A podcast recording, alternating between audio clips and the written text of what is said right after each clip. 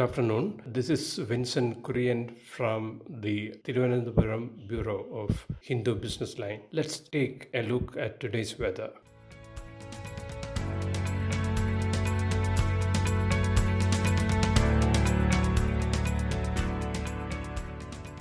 The breaking news is that the India Meteorological Department has forecast the formation of a fresh low pressure area in the Bay of Bengal exactly along the same lines as a predecessor pressure area originated in the bay and went on to become a depression and caused extensive rainfall over coastal Andhra Pradesh, Telangana, interior Karnataka, and then parts of Maharashtra, apart from the west coast.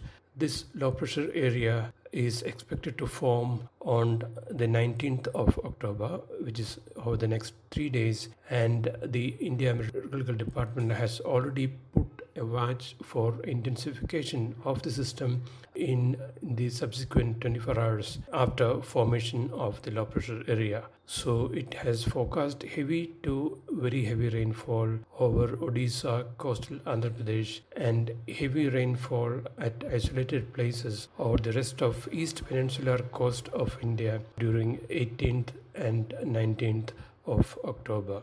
And going forward, the outlook valid for October 21 to 23 speaks about the possibility of fairly widespread to widespread rainfall with isolated heavy to very heavy falls over north coastal Karnataka while it will be isolated heavy falls over the rest of North Peninsular India. This is the same stretch of region visited earlier by the depression, which as of today has weakened into a well marked low and has stepped out into the Arabian Sea, where it is forecast to become a depression once again, but currently going out into the sea. This is even as the withdrawal line of the erstwhile southwest monsoon continues to remain stalled over northwest India and adjoining West India. The India Meteorological Department forecast today uh, said that the well marked low which is from the earlier depression, will go on to become a depression of the north coast of Maharashtra and South Gujarat tomorrow, that is Saturday.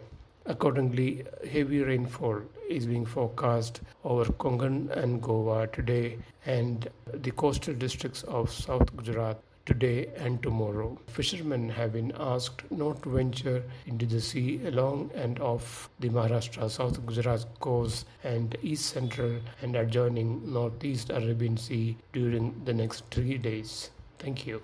That was Vinson Kurian giving us the latest information about the weather. For more podcasts, log on to www.thehindubusinessline.com.